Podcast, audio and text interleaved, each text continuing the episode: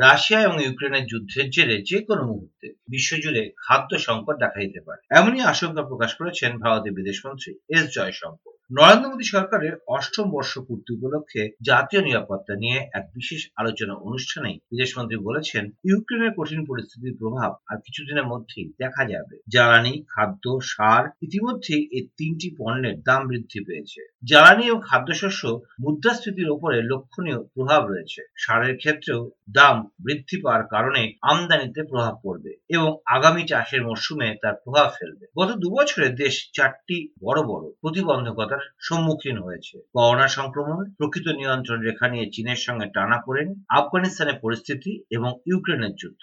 প্রতিটি সংকটেরই প্রভাব পড়েছে ভারতের আর্থ সামাজিক পরিস্থিতির উপর prices of this three have gone up they have a very significant inflationary impact in the case of food they will actually lead to hunger situations in the case of fertiliser it will create cascading problem down the road so the next harvest in many countries are, are going to be uh, endangered. So it tells you again how something far away has actually a direct implication on our well being. In some cases, how it increases our vulnerability.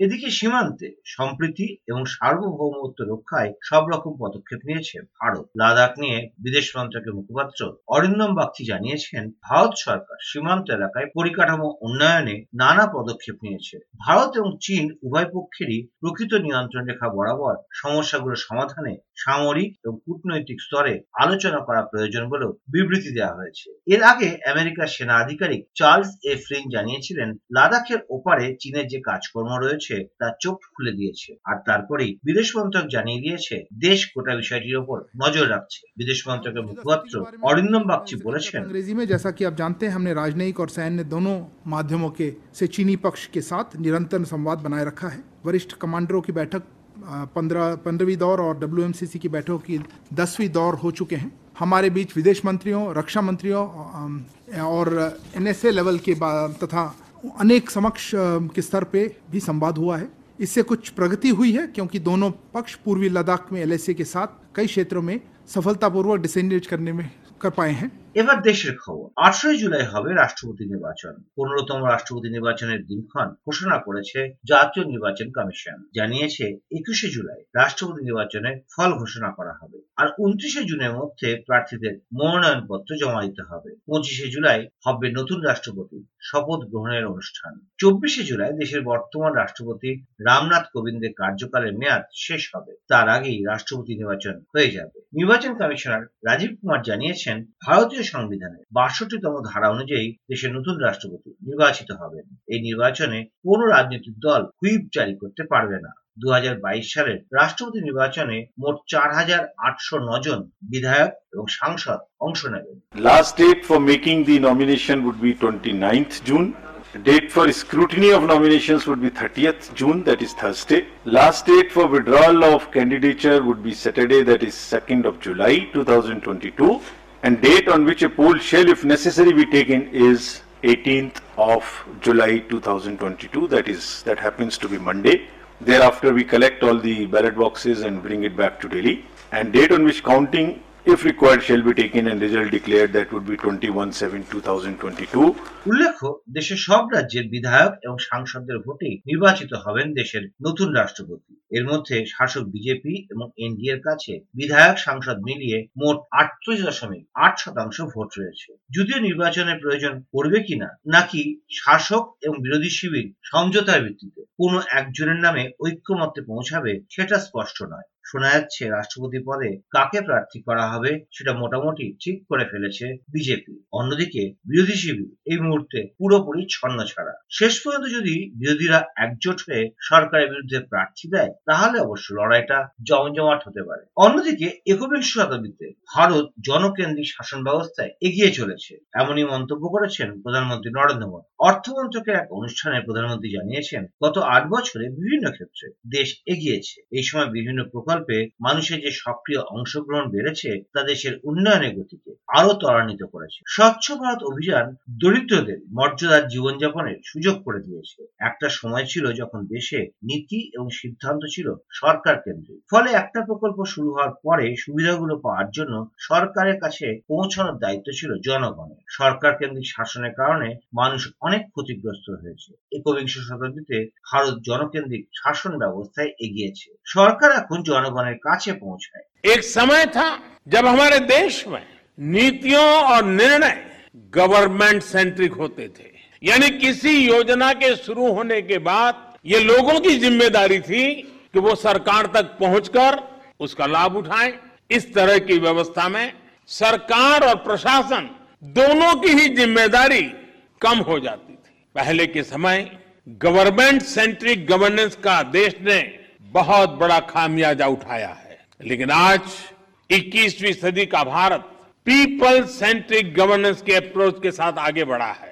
এর মধ্যে আবার digital প্রযুক্তি মানুষের প্রতিবন্ধকতার কারণ হতে পারে। সতর্ক করেছেন কেন্দ্রীয় অর্থমন্ত্রী Nirmala Sitharaman. Ministry of corporate affairs এর একটা অনুষ্ঠানে কেন্দ্রীয় অর্থমন্ত্রী বলেছেন, এই ডিজিটাল প্রযুক্তি মানুষের জীবনে স্বাচ্ছন্দ্য এনেছে। তবে সকলকে পরিস্থিতি সম্পর্কে ওয়াকিবহাল হতে হবে। ডার্ক ওয়েবের মাধ্যমে কীভাবে ডিজিটাল সম্পদ চুরি হয়ে যেতে পারে, সে বিষয়েও ইঙ্গিত দিয়েছেন তিনি। বলেছেন ডিজিটাল সম্পদ চুরি হয়ে গেলে গোটা ব্যবস্থা ভেঙে পড়তে পারে। সুবিধার জন্য মানুষ এই ডিজিটাল পৃথিবী তৈরি করেছে কিন্তু এর সুরক্ষার ওপর সমানভাবে নজর দেওয়া প্রয়োজন মূলত হ্যাকারদের থেকে সতর্ক থাকার জন্য পরামর্শ দিয়েছেন কেন্দ্রীয় অর্থমন্ত্রী নির্মলা সীতারামন তিনি বলেছেন During the pandemic, the very significant increase in retail investor numbers in India. In fact, there are times when I've answered, even in the parliament, that if FPIs are going away and coming into the uh, country as and when and giving us a feeling that funds are going out of India, retail investors in India have come in a big way that they seem to act like the shock observers. এবার পশ্চিমবঙ্গের খবর তৃণমূল কংগ্রেস নেত্রী মমতা বন্দ্যোপাধ্যায়ের উত্তরবঙ্গ সফরের আগেই কোচবিহারে বিচ্ছিন্নতাবাদী নেতা তথা কে এলো জঙ্গি জীবন সিংহ ফের বাংলা ভাগের দাবি তুলে শোরগোল ফেলে দিয়েছেন। হুঁশিয়ারি ছিল, কামতাপুর পৃথক রাজ্য চায়। মুখ্যমন্ত্রীর উদ্দেশ্যে কে এলো জঙ্গিরা হুমকি দিয়েছে, কোচ কামতাপুরে পা রাখলে শেষ করে দেওয়া হবে। এরপরেই আলিপুরদুয়ারে দলীয় কর্মী সভা থেকে তার জবাব দিয়েছেন তৃণমূল কংগ্রেস নেত্রী এবং রাজ্যের মুখ্যমন্ত্রী মমতা বন্দ্যোপাধ্যায়। তিনি বলেছেন, বাংলা ভাগ না করলে আমায় মেরে ফেলবে বলেছে। আমার বুকে বন্দুক ঠেকিয়ে দেখা। আমিও জানি কীভাবে বন্দুকের নল ভোঁতা করতে হয়। কিছু নেতা কাজ নেই, কর্ম নেই। আমাকে ভয় দেখাচ্ছে যে উত্তরবঙ্গ না ভাগ করলে আমাকে নাকি মেরে দেবে। আমি বলে তোমার ক্ষমতা থাকলে আমার বুকে বন্দুক টাকাও। এত বড় ক্ষমতা তোমাদের। আমি অনেক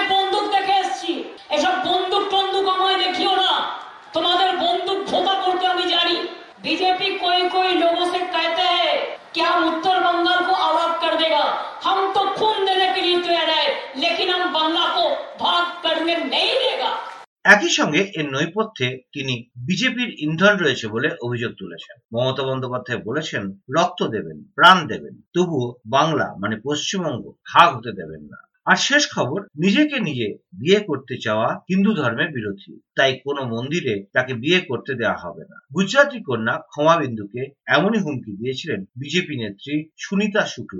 সেই ফতেয়াকে কার্যত বুড়ো আঙুল দেখিয়ে নিজের সঙ্গে বিবাহ বন্ধনে আবদ্ধ হয়েছেন গুজরাটের তরুণী ক্ষমা। এর আগেই নিজেকে বিয়ে করতে চেয়ে শিরোনামে এসেছিলেন গুজরাটের বাসিন্দা চব্বিশ বছর বয়সী তরুণী ক্ষমা বিন্দু। কিন্তু গোটা বিষয়টা সামনে আসতেই তোপ দেখেছিলেন সুনিতা শুক্র নামে ওই বিজেপি নেত্রী। প্রাথমিকভাবে এগারোই জুন বিয়ে করার কথা ভাবলেও শেষ পর্যন্ত দুদিন আগেই বিয়ে সেরে ফেলেছেন বিন্দু। মূলত বিতর্ক এড়াতেই ঢাকঢোল না পিটিয়ে দুদিন এগিয়ে নেন বিয়ের তারিখ। তবে আচারে বিচারে কোনো রকম বদল হয়নি। সব নিয়ম মেনে চল্লিশ মিনিট ধরে বিয়ের অনুষ্ঠান চলেছে। উপস্থিত ছিলেন তার দশ জন বন্ধু তাদের সাক্ষী রেখেই নিজেকে সিঁদুর পরিয়েছেন ক্ষমা বিন্দু विचार तो ये बचपन से मेरे दिमाग में था कि मुझे खुद के साथ शादी करनी है मुकम्मल मैं अभी कर रही हूँ क्योंकि मुझे पहले पता नहीं था सोलोगेमी के कंसेप्ट के बारे में तो जब मैं बड़ी हुई तो मैंने गूगल पे सर्च किया can you marry yourself तो मुझे पता चला सोलोगेमी करके कोई एक चीज होती है जहाँ पे आप खुद की शादी खुद के साथ कर सकते हैं तो 11 जून को मेरी शादी मुझसे पंडित जी करवा रहे हैं এমনকি গায়ে হলুদ এবং মেহেন্দি অনুষ্ঠানও হয়েছে তার সেই ছবি তিনি শেয়ার করে নিয়েছেন তার ইনস্টাগ্রামে বিয়ের পর ক্ষমা নিজেই ফেসবুকে প্রকাশ করেছেন নিজের বিয়ের ছবি এবং ভিডিও সঙ্গে লিখেছেন যা তাকে সমর্থন জানিয়েছেন এবং তার পাশে থেকে লড়াই করার অনুপ্রেরণা জুগিয়েছেন তাদের সবাইকে ধন্যবাদ জানাতে চান